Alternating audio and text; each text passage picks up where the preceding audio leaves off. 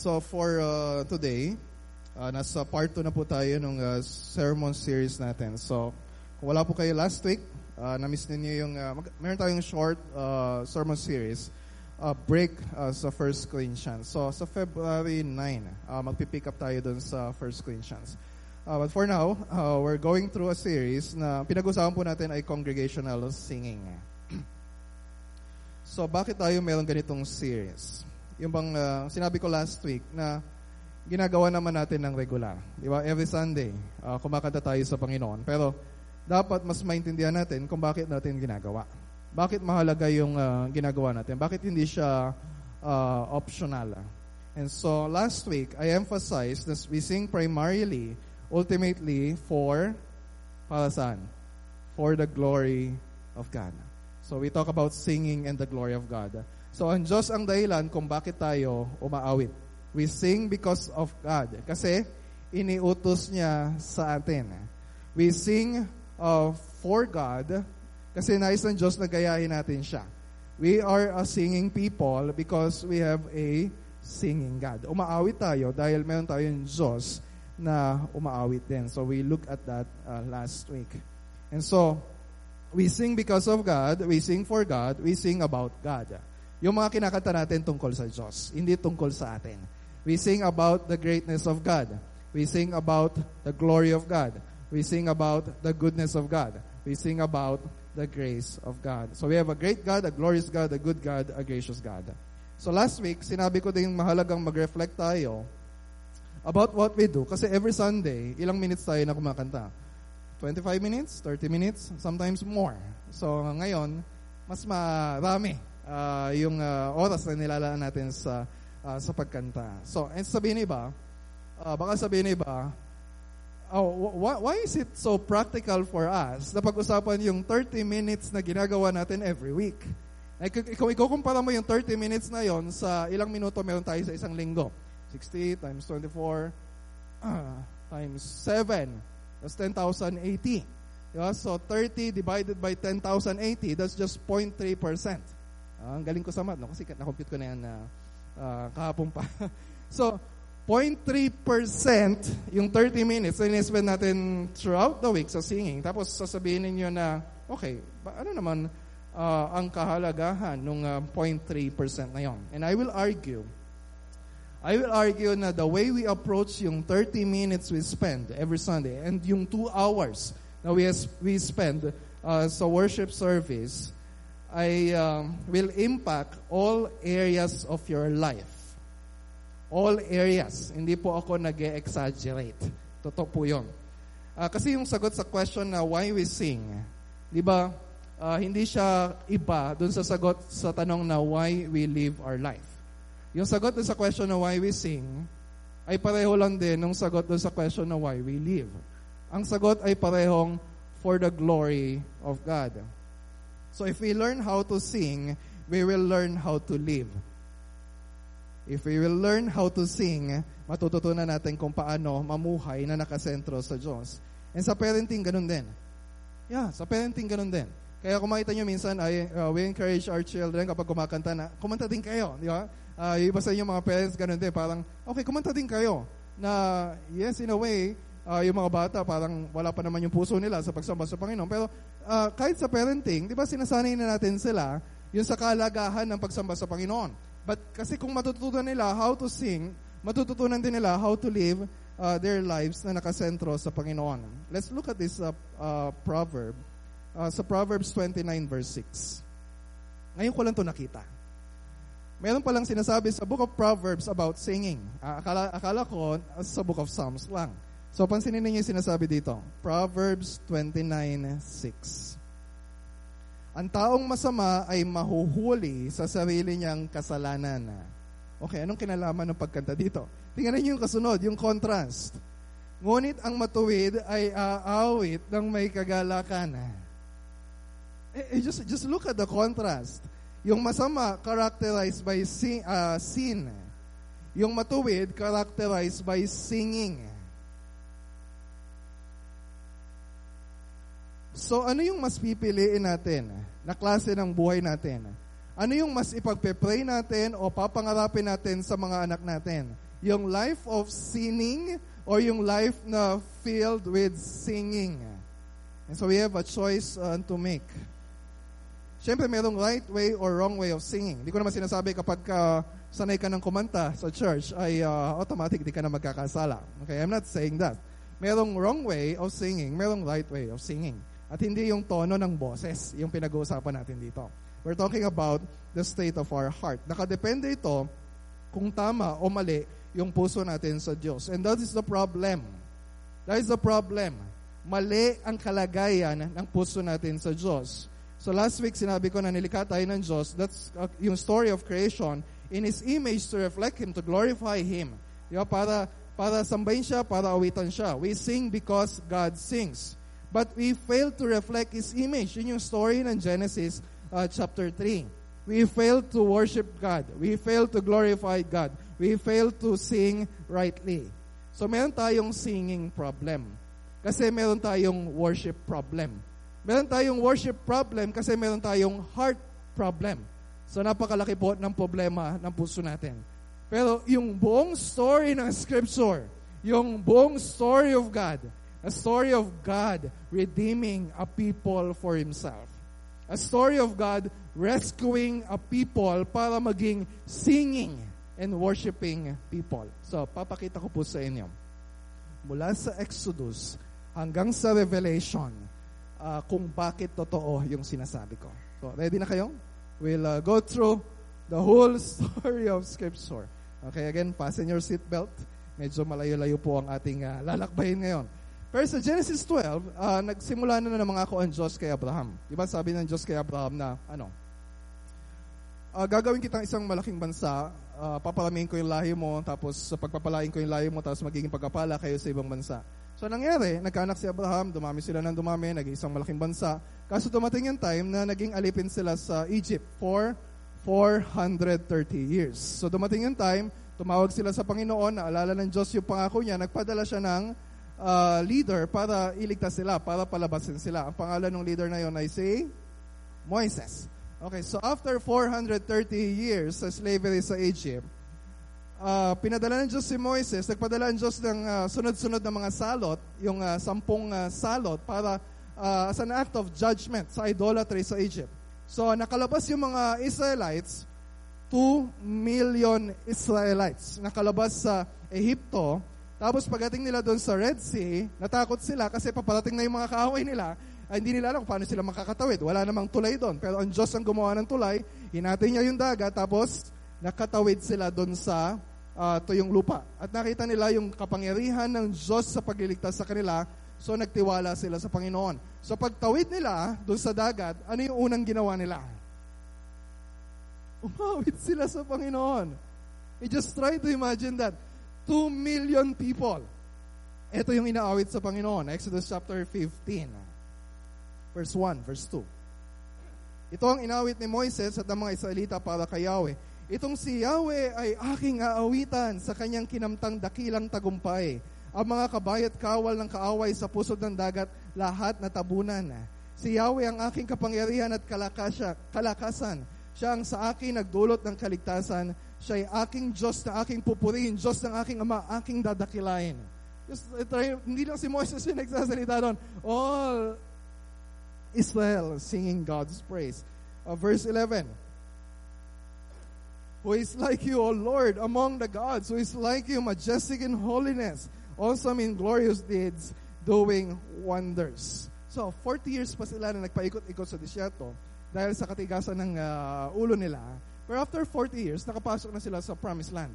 Patay na nun si Moises, ang pumalit sa kanya ay si Joshua. So, yan, uh, alam ni Danya. Uh, kasi Bible reading natin, Joshua. Joshua 1 to 9. So, Bible reading natin this week, Joshua 10 to 17 or 18. Okay. Uh, so, uh, pagkatapos noon, namatay si Joshua, nagkagulo na ulit yung Israel. Paulit-ulit sila na nagkakasala, nagrebelde sa Panginoon. Paulit-ulit din sila na inililigtas ng Diyos. Uh, this is during the time of the judges. Tapos nagkaroon na sila ng kingdom. Nagkaroon na sila ng hari. Ang unang hari nila ay si Saul. Pero pinalitan siya ni David, the man after God's own heart. Pero yung transition from Saul to David ay hindi naging madali. Mahirap. Kasi itong si Saul, nainggit kay David, lagi siyang uh, nag, uh, gumagawa ng paraan o naghahantay ng pagkakataon para siya ay patayin. Pero every time, nililigtas siya ng Panginoon. Every time na nililigtas ng Diyos si David, umaawit si David sa Panginoon. Ito yung example. Uh, 2 Samuel 22, 1 to 4. Inawit ni David ang awit na ito para kay Yahweh ng araw na iligtas siya ni Yahweh mula sa kamay ng kanyang mga kaaway at sa kamay ni Saul. Si Yahweh ang aking tagapagligtas, matibay na muog na aking sanggalang, ang Diyos ang bato na aking kanlungan, aking kalasag at tanging kaligtasan. Siya ang aking pananggalang at sa mga maras ay siya kong tanggulan. Kay Yahweh ako'y tumatawag sa mga kaaway, ako'y kanyang inililigtas. Purihin si Yahweh. Mahaba ito. Pagdating sa verse 50, sabi niya, sa lahat ng bansa, ikay aking pupurihin. Ang karangalan mo'y aking aawitin. Ang iyong pangalan, aking sasambahin. Pinagkaloobang mabut, magtagumpay lagi ang abang lingkod mong piniling hari. Di mo kailanman pababayaan ang iyong pinili na si Haring David at ang kanyang mga susunod na lahi. So, naging hari na si David. Pero matagal na nawala sa Israel yung Ark of the Covenant. Are you familiar with the Ark of the Covenant? Isa itong kahon na gawa sa kahoy na ang nasa loob noon ay yung kopya ng Ten Commandments. Yung dalawang tipak na bato na binigay ng Diyos kay uh, Moises. And then, ito ay nagsisimbolize ng trono ng Diyos, ng paghahari ng Diyos, ng presensya ng Diyos sa kanila. So, napasa kamay ito ng mga kaaway. Pero dumating yung time na ibalik ito sa Israel uh, sa pangunguna ni David. Nung araw na na pinaparada yung Ark of the Covenant, they were also singing God's uh, praises. At yung araw na yung kinumission ni David si Asap na maging worship leader uh, sa Israel. First Chronicles 16, 7 to 9. Sabi doon, ng araw na yon, iniatas ni David kay Asap at sa mga kasama nito ang tungkol sa pag-awit ng pasalamat kay Yahweh. Ganito yung sinasabi doon sa awit na magpasalamat kay Yahweh, tumawag sa kanyang pangalan, ang lahat ng gawa niya ay sa lahat ay ipaalam, umawit ng pagpupuri at siya ay parangalan, ang kahangahangang gawa niya ay ibalita kahit saan. Verse 23, Umawit ka kay Yahweh buong sanlibutan, ipahayag araw-araw, bigay niyang kaligtasan. Ipahayag sa mga bansa, kanyang kaluwalatian. Sabihin sa mga tao, gawa niyang makapangyarihan. Okay, pause muna tayo sandali bago natin tuloy yung story. Umaawit sila dahil saan? Dahil sa pagpapalaya ng Diyos sa kanila. Umaawit sila dahil sa pagliligtas ng Diyos sa kanila. Umaawit sila dahil sa presensya ng Diyos sa kanila. Pero sa kabila nun, patuloy pa rin sila sa pagsuway sa Panginoon. Nagkaanak si David, ang pangalan ay si Solomon. At yung anak ni Solomon, ang pangalan ay si Rehoboam. Sa panahon ni Rehoboam, nahati yung kaharian. Yung Northern Kingdom, tinawag na Israel. Yung Southern Kingdom ay tinawag na Judah. So yung Northern Kingdom binubuo ng 10 tribes of Israel, yung Southern Kingdom yung Judah at yung Benjamin. Yung lahi ni David dito sa Southern Kingdom nagpatuloy yung kanilang uh, paghahari. Pero dito sa Northern Kingdom, ay uh, kung sino-sino yung naghari doon, ni, wala ni isa man sa kanila yung naging matuwid sa harapan ng Panginoon. So dumating yung time, pinasakop sila ng Diyos sa Assyria at sila ay inalipin ulit. Ito namang uh, Southern Kingdom of Judah, hindi naman sila mas mabuti kaysa sa Northern Kingdom. Although out of the 20 kings ng Southern Kingdom, merong walo na tinatawag na good king, relatively speaking. Uh, pero dumating yung time na sila din ay nilusob ng Babylonia, winasak ang Jerusalem, winasak ang templo, at yung mga mamamayan nila ay inalipin sa Babylonia for 30 years. First, kabila ng parusa ng Diyos, may pangako ang Diyos na sila ay ibabalik. So nakasulat sa Isaiah 51, verse 10, verse 11. Katulad ng ginawa ng Diyos dun sa panahon ni Moises na, na, na napalaya yung mga Israelita, gagawin niya ulit sa mga uh, sa mga Hudyo na sila ibabalik uh, sa lupay nila. Sabi sa Isaiah 51, 10 to 11, Kayo rin po ang nagpatuyo sa dagat at gumawa ng daan sa gitna ng tubig, yung Exodus. Kaya nakatawid ng maayos ang bayang iyong iniligtas. Ang mga tinubos niyo ay babalik sa Jerusalem. Magsisigawan sa galak, umaawit sa tuwa. Ang mamamala sa kanilang mukha ay walang hanggang galak at sa puso nila ang lungkot at hapis ay mawawalang lahat. Ibabalik sila ng Diyos sa lupain. It's not just about physical restoration. Ang gagawin ng Diyos, i-restore din niya yung, yung uh, bayan niya, palapit sa Kanya, patatawarin yung mga kasalanan nila, na yung mga kasalanan na yon, yun yung naghahad lang sa atin, sa relasyon natin sa Panginoon. Zephaniah 3:14-15. Naalala niyo yung last week, binasa ko yung Zephaniah 3:17? na nakasulat doon na ang Diyos ay uh, uh, umaawit ng uh, buong lakas at buong galak sa atin. And we sing because God sings. So yung sinasabi sa verse 14, umawit ka ng malakas lungsod ng Zion. Sumigaw ka Israel, magala ka ng buong puso lungsod ng Jerusalem. Ang iyong kaparusahan ay inalis na ni Yahweh at pinalayas na niya ang iyong mga kaaway. Nasa kalagitnaan mo si Yahweh ang hari ng Israel, wala nang kasawiang dapat pang katakutan. So, nangako ang Diyos. After 70 years, nakabalik sila from exile sa pangunguna ni Babel, Nehemiah at Ezra, na-restore yung temple sa Jerusalem, na-restore yung city walls ng Jerusalem, na-restore yung worship nila sa Panginoon. Na-restore nagkaroon ng pagpapanumbalik sa relasyon nila sa Diyos. So, Nehemiah 12.27 Nang italaga na yung pader ng Jerusalem, tinipon yung mga Levita sa Jerusalem upang sama-sama silang nilang ipagdiwang yung dedication ng wall. Ipinagdiwang ito sa salim ng mga awit ng pasalamat ang tugtog ng Pompyang, Alpa at Tira. And that's the story of the whole Old Testament. God is creating, God is redeeming a singing people, people for Himself. Bakit sila umaawit sa Panginoon? So ulitin natin ha. Umaawit sila dahil sa pagpapalaya ng Diyos sa kanila. Umaawit sila dahil sa pagliligtas ng Diyos sa kanila. Umaawit sila dahil sa presensya ng Diyos sa kanila. Umaawit sila dahil sa pagpapatawad ng Diyos sa kanila. Umaawit sila dahil sa pagpapanumbalik ng Diyos sa kanila. At lahat yon ay katuparan ng mga pangako ng Diyos. At ang lubos na katuparan ng lahat ng mga pangako yun ng Diyos ay nasa pagating ng Panginoong Kristo. Siya yung nagpalaya sa atin mula sa pagkakaalipin natin sa kasalanan. Si Jesus ang nagligtas sa atin mula sa parusa ng Diyos. Si Jesus ang presensya ng Diyos na nasa kalagitnaan natin. Kaya siya tinawag na Emmanuel, God with us. The Word became flesh and dwelt among us. Si Jesus ang nagbayad ng mga kasalanan natin para mapatawad tayo sa Diyos. Si Jesus ang namatay na hiwalay sa Diyos para mapanumbalik tayo sa relasyon sa Diyos. So dahil sa ginawa ni Jesus sa atin, meron tayong freedom, nasa atin yung presence ni God, meron tayong forgiveness, meron tayong restoration, we have eternal life because of what Jesus has done for us. So we sing because of what God has done for us in Jesus. Bakit hindi ka kakanta? Kung na-experience mo yung laki ng kaligtasan na ginawa ng Diyos para sa atin. Yung sinasabi ni Paul, sa Romans 15, 8 to 9. Umaawit tayo dahil na-experience natin yung laki ng awa ng Diyos sa atin. Romans 15, 8 to 9. Sinasabi ko sa inyo, si Kristo ay naglingkod sa mga Hudyo upang patunayang ang Diyos ay tapat at tumutupad sa pangako niya sa kanilang mga ninuno at upang ang mga hintil naman ay magpuri sa Diyos dahil sa kanyang habag. Sino yung mga hintil na yon? Lahat tayo. Mga Gentiles we don't belong originally to sa people of God sa Old Testament Israel. But we are now God's people dahil sa ginawa ng Panginoong Kristo. Kaya umaawit tayo. Sabi sa verse 9, tulad ng nasusulat, nakasulat to sa 2 Samuel 22 at Psalm 18. Kaya't sa gitna ng mga hintil, ikay aking pupuri, pupurihin at aawitan ko ang iyong pangalan.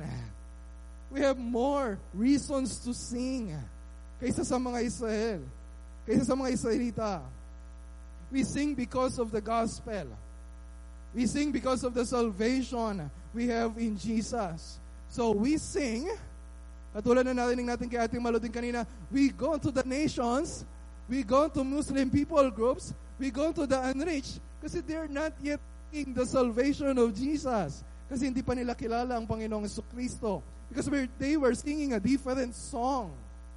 So, ang ginagawa natin when we share the gospel, we invite them na umawit din para sa Panginoong Kristo. And one day, kapag lahat na ng lahi sa buong mundo ay nagkaroon na ng mga singing churches, the Lord Jesus Christ will return na.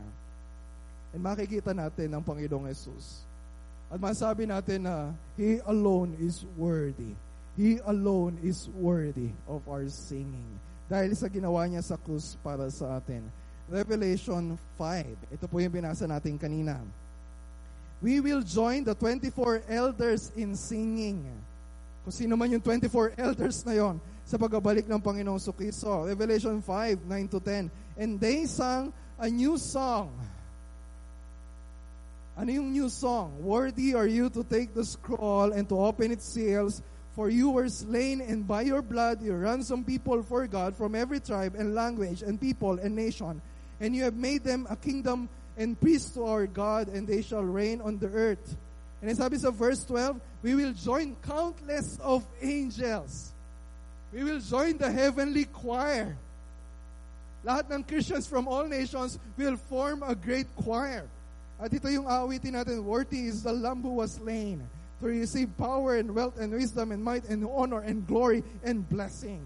And then we will join all creation in singing. Verse 13, To him who sits on the throne and to the Lamb be blessing and honor and glory and might forever and ever.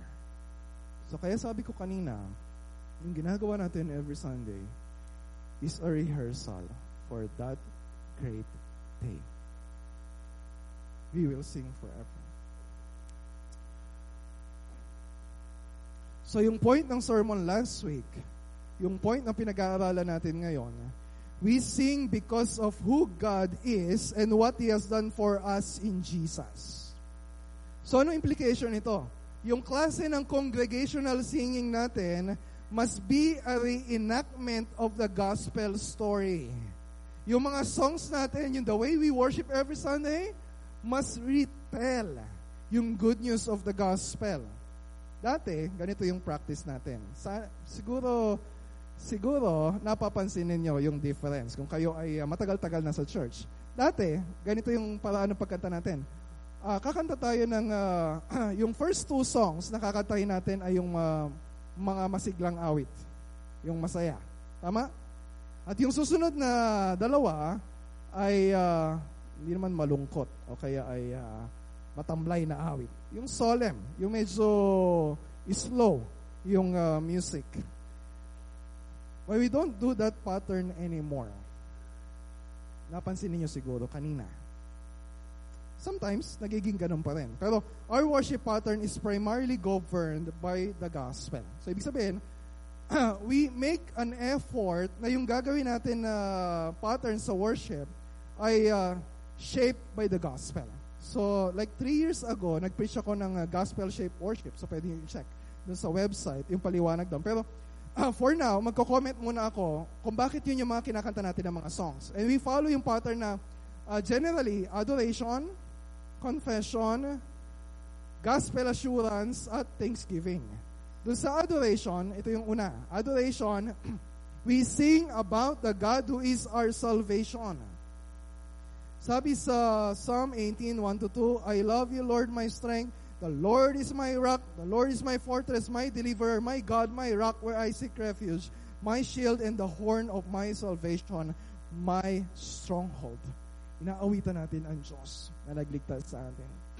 Siyempre, mas maganda kung uh, yung inaawit natin na salita ay yung salita mismo na galing sa Panginoon or reflective of uh, the message of the Scripture. Katulad ng kinanta natin kanina. Can you show yung lyrics na who is like the Lord our God? So the Lord is my salvation. So, kinanta natin kanina, ganito. Kaya ba natin kantahin ulit ngayon? Sige, Paolo, pakita mo yung uh, lyrics. We're singing to God. Who is like the Lord our God, strong to save, faithful in love. Okay? Who is like the Lord our God, strong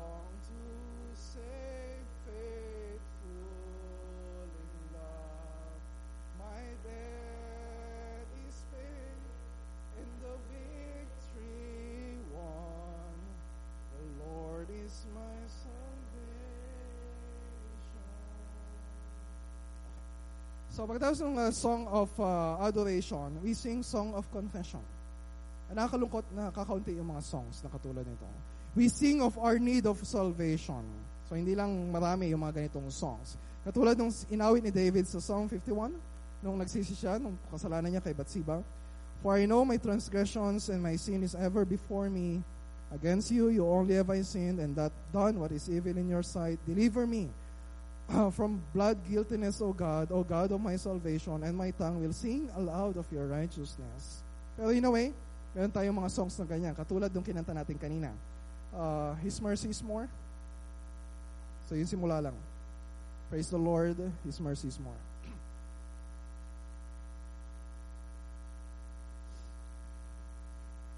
Praise the Lord. His mercy is more stronger than darkness, new every morn. Our sins they are many, His mercy is more. Our sins they are many, So adoration, confession, and gospel assurance. We sing of God's provision of salvation in Christ. Kung titingnan nyo yung Psalms 105, 106, uh, this is a song about the history of redemption sa Israel. Ibang paulit-ulit sila nagkakasala, pero paulit-ulit din yung uh, awa uh, ng Diyos sa kanila. So yung intro, yung intro Psalm 105, dapat na si Yahweh, ating Panginoon, ay pasalamatan. Ang kanyang ginawa sa lahat ng bansay dapat ipaalam siya ay purihin, handugan ng awit, ating papurihan. Ang kahangahangang mga gawa niya ay dapat na isa-isay. So we sing of the salvation we have in Jesus. At mamaya, pagkatapos ng sermon, ito yung kakantahin. So pwede ba natin practicein ngayon? Uh, this, this came from the lyrics ng uh, Yet Not I. So ano yung simula? Pakita mo nga yung simula.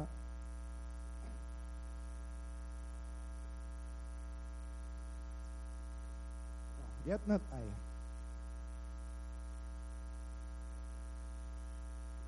Okay. What gift of grace is Jesus my Redeemer? There is no more for heaven now to give. He is my joy, my righteousness and freedom my steadfast love, my deep and boundless peace. No, no faith I dread. no faith I dread. So, skip muna natin yan. Mamaya bubuhay natin. Okay, eh, relax lang kayo. No faith I dread. so, nandun din yan sa pangatlong stanza. No faith I dread, I know I am forgiven. The future sure, the price it has been paid. For Jesus bled and suffered for my pardon. And he was raised to overthrow the grave. To this I hold my sin has been defeated. Jesus now and ever is my plea. Oh, the chains are released. I can sing. I am free, yet not I, but through Christ. Kaya umawit tayo, this amazing grace, di ba? Uh, oh, Jesus, I sing for all that you've done for me. So adoration, confession, gospel assurance, and then thanksgiving. We sing our thanksgiving for our salvation. Psalm 107 verse 1. Oh, give thanks to the Lord for He is good, for His steadfast love endures forever. So can, can we sing yung last uh, two uh, lines? Oh, no, ta- last two uh, stanzas uh, sukdulang biyaya. Simula dun sa niyakap mo ako sa aking karumihan. Yakap mo ako sa aking karumihan. Inibig mo ako nang di kayang tumbasan. O Diyos ng katarungan pagkatwiran na kahit minsan di nabahira ang kabanalan kalwalhatian salamat sa sukulang biyaya mo o Diyos ng pag-ibig mas malawak pa kaysa aking mga pagkakasala. Higit pa sa buhay ko, salamat sa sukdulang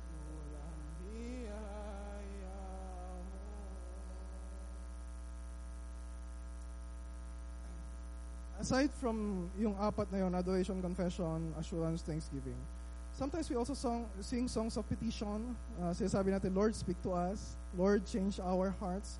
Uh, Lord, help us in times of need. So, next week, sa mga susunod, pag-usapan po natin yon. Um, so, ngayon, yeah, I want to remind us, kaya natin ginawa yon. We sing as an expression of our passion for the gospel. Who cares? Kung hindi ka kasing galing kumanta ng mga professional singers, who cares? We are passionate for the gospel. At kapag may mga times na yung passion natin sa gospel ay maliit lang o kaya aandap-andap o kaya parang nawawala yung apoy, God uses singing to awaken and sustain that passion for the gospel. Pero paano kung ikaw, na umatin ka ng church every Sunday, talagang wala ka nararamdaman. Parang, it doesn't make sense to you. O kaya, uh, hindi ka talaga nakakanta sa Panginoon. O kaya, kumakanta ka, pero it's just a religious ritual para sa but you don't feel anything in your heart. So, take this moment to evaluate your heart. Do you really have a heart for the gospel? Maybe kaya hindi ka kumakanta because you are not yet truly born again. Baka wala ka bang bagong puso na magiging dahilan para ikaw ay umawit sa Panginoon. Maybe you're still dead spiritually. Maybe sobrang barado yung puso mo kaya walang lumalabas uh, na awit sa mga bibig mo. Isang araw, barado naman, na naman yung lababo namin. Talagang wala na, hindi na yung mga dati, medyo bumababa pa paunti-unti. Pero dumating yung time, hanggang dyan, nakastack na. So, okay, anong gagawin ko? Hanap na ba ako ng tubero? Okay, hindi ko kaya ito. So, tinay kong baklasin yung uh, nasa ilalim. Tapos nakita ko na mayroon palang mga nakabarado na yung mga namuo siguro na mantika o gano'n, na matigas na. So talagang uh, kahit na mabaho, marumi, sige, kailan uh, tanggalin yung nakabara. So wala na nakabara, tapos nung kinabit ko, Pagod na pagod na ako, masakit na yung kamay ko doon sa ginagawa ko. So, yan. Wow, umaagos ulit yung tubig papalabas. And that, that, that, that will happen. If you experience the power of the gospel.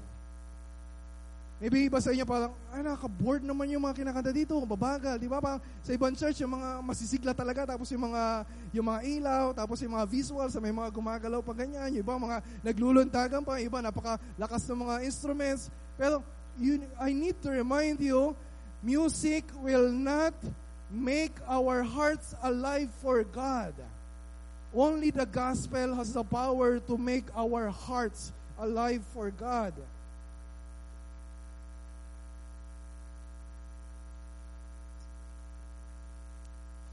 So, walang lumalabas sa bibig mo o kung meron man, di ka talaga singing in, as an act of worship, baka nakikisabay ka, marahil kasi barado yung puso mo ng kasalanan.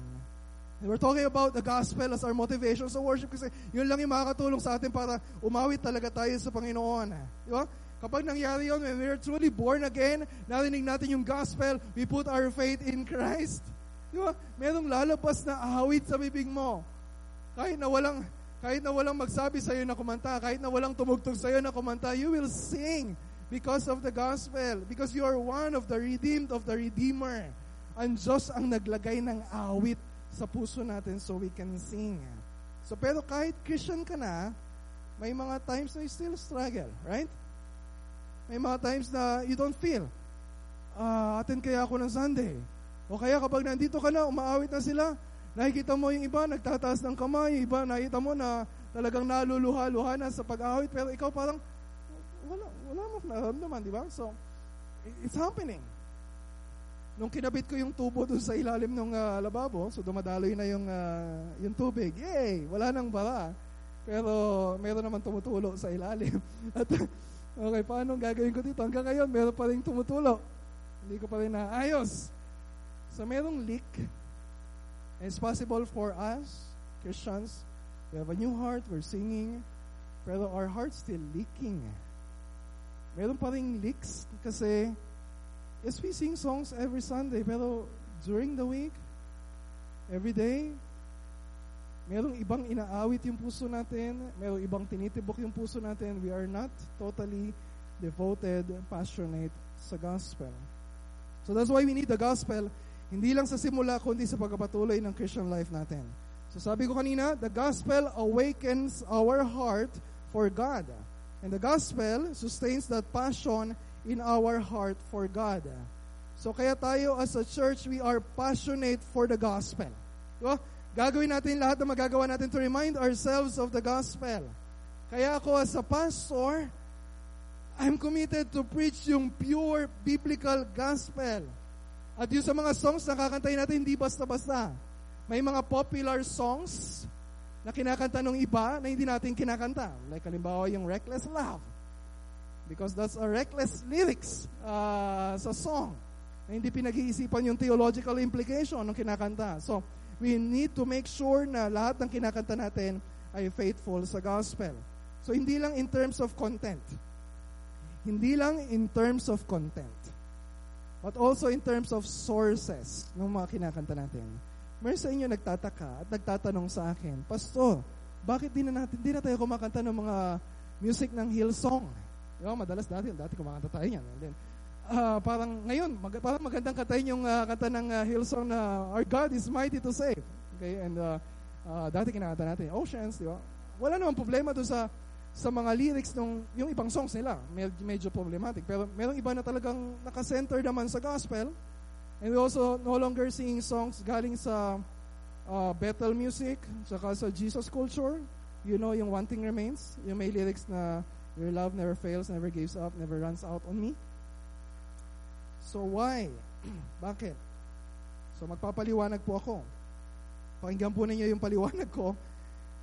Ang isang dahilan is not because those songs are not helpful. Pero isang primary reason, dahil yung music nila ay associated dun sa church nila, na if you're a member of the church, ako yung pastor ng church, I will never ever recommend you na umattend sa mga churches nila because they are preaching a different version of the gospel. Yung halimbawa, meron sa inyo napunta sa Australia, napunta kayo sa Sydney, o kaya sa New York, tapos nakita nyo, wow, Hillsong Church. Di ba? But they are preaching a different gospel. Hindi ko tatalakayin lahat ng mga teachings nila, especially yung uh, Bethel Church. Jesus culture ay associated din sa Bethel Church.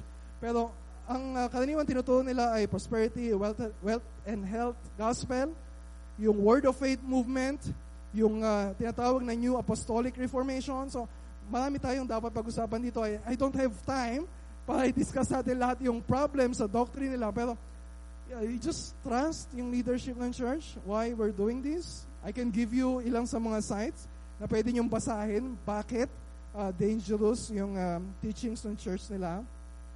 Sabi ni Costi Hin, doon sa kanyang blog, five reasons bakit hindi dapat gamitin sa mga churches yung songs galing sa Bethel Church and applicable in a way sa Hillsong? Si Costihin ay uh, pamangkin ni Benny Hinn. Okay, so Costihin. Number one, their movement and leaders preach a heretical version of Christ. Kahit na merong Christ dun sa lyrics ng song nila, pero yung understanding nila about Christ ay different. Pangalawa, they need to be rescued with truth not mitigated in their errors. Pangatlo, they get paid royalties to keep funding their heretical cost. Kapag lagi natin pinapanggan yung mga songs nila, may mga pumapasok na royalty uh, dahil nasa kanila yung rights noon. So, ibig sabihin, we are contributing uh, para i-finance yung ministry nila na hindi faithful sa gospel. And we don't want to do that. Number four, you could be limiting the creativity and talent of your church-owned band. Bakit natin kailangan magdepende sa mga songs na isang popular band? Now, we can write our own songs O kaya may mga songs na kinakanta tayo ngayon na hindi natin makakanta, hindi natin madidiscover if we don't move away uh, sa mga songs katulad ng Hillsong. And we thank the Lord for that. And number five, people need clarity on this issue more than ever before. Diba? Ayaw, ayaw natin na uh, we're promoting yung songs ng Hillsong, tapos pupunta sila sa sa internet, sa YouTube, sa Facebook, and they're looking up sa mga teaching ng Hillsong, tapos papakinggan yung pastor nila. We don't want that to happen. We're doing this because of not, hindi dahil sa preference natin sa mga songs. Hindi dahil sa preference natin sa style of music. We're doing this because of our passion for the gospel. We want to preserve and protect the gospel at all costs. And it's not, hindi ito madali para sa akin, hindi ito madali sa ilang mga worship leaders natin na we fell in love uh, dun sa mga songs na yon. But we will make sacrifices, we will submit sa wisdom ng leadership ng church regarding this. Hindi ko sinasabi na pagka kumanta kayo ng mga songs nila sa bahay, hindi, hindi ko sinasabi na masama. Okay? Pero ibig sabihin, we, when we gather as a church, yeah, we are proclaiming, we must be proclaiming the biblical gospel. And so sana ganun din yung maging commitment ng bawat isa sa inyo na gagawin natin lahat ng magagawa natin to sustain our passion for the gospel. Kaya I always encourage you to read the Bible. Now, when you're reading the scripture, halimbawa, you're reading sa Joshua, uh, Joshua 1 to 9 last week, and then this week, Joshua 10 to 17 or 10 to 18. Tapos nung nabasa ko yung Joshua chapter 7, yung kasalanan ni Achan, nagalit ang Diyos sa buong Israel dahil sa kasalanan ng isa. Tapos yung galit ng Diyos na wala nung namatay yung isa na yon.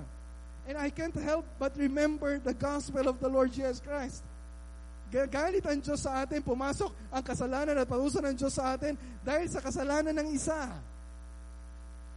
Pero napawi ang galit ng Diyos dahil merong namatay na isa para sa atin. And His name is Jesus. And then kumanta ako, I don't need to play yung YouTube or yung Spotify because that song is already in my head. Your blood has washed away my sin. Jesus, thank you. The Father's wrath completely satisfied. Jesus, thank you. Once your enemy, now seated at your table, Jesus. So we do everything to cultivate our passion for the gospel. Basahin mo yung Biblia, alalahanin yung magandang balita, hayaan din natin yung iba na tulungan tayo sa laban na to. We cannot do this alone. May mga times na our heart is called for the gospel. May mga times na we don't feel like singing, we don't feel like worshiping. May mga times na na we are, yung nakatali, yung parang we are really struggling. Doon sa natitirang idolatry sa heart natin. We need other members of the church. We need yung ministry ng music team. We need yung preaching of the word.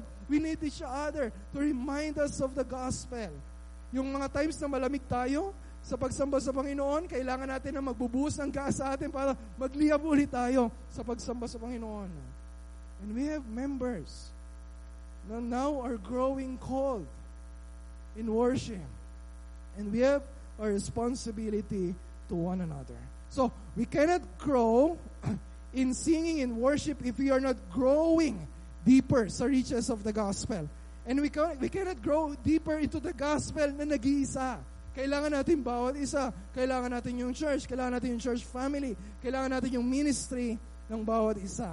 That's why we don't just sing alone. That's why we sing together as a church. Pero next week na natin pag-usapan. For now, let's sing our praises to the Lord. Okay, so tayo tayo. Awitan natin ulit ang Panginoon. And so let's pray. May prepare tayo ng, ng Diyos sa pag-awit sa Kanya. So Father, we want to sing again. Pero ngayon, mas conscious, mas naaalala namin yung laki ng awa ninyo sa amin. Yung laki ng biyaya na tinanggap namin sa iyo. So Father, I'm praying, Lord, kung meron man dito, Panginoon, they still cannot find reason to sing. Just praying, Lord, for the word of the gospel na narinig nila ngayon to make their hearts alive. And let their mouth sing their praises to you. At kung meron man dito, Panginoon, na kapatid namin sa Panginoon, pero really struggling sa kasalanan. They, they don't know if they're worthy or if they, they're free na umawit sa'yo. Lord, remind them of the forgiveness we have in Jesus. Paalala mo sa amin, Panginoon, kung gaano kalalim kung gaano kalalim yung balon ng kasalanan na pinaghanguan mo sa amin, Panginoon.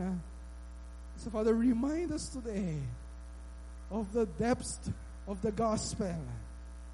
At haya mo, Panginoon, na sa aming mga bibig lumabas yung awit ng pagsamba sa iyo. Let our hearts overflow in singing our praises to you. Tanggapin mo ito, O Diyos, bilang papuri sa lahat ng ginawa mo para sa amin through the Lord Jesus Christ. This is our prayer in Jesus' name. Amen. Now let's sing to the Lord.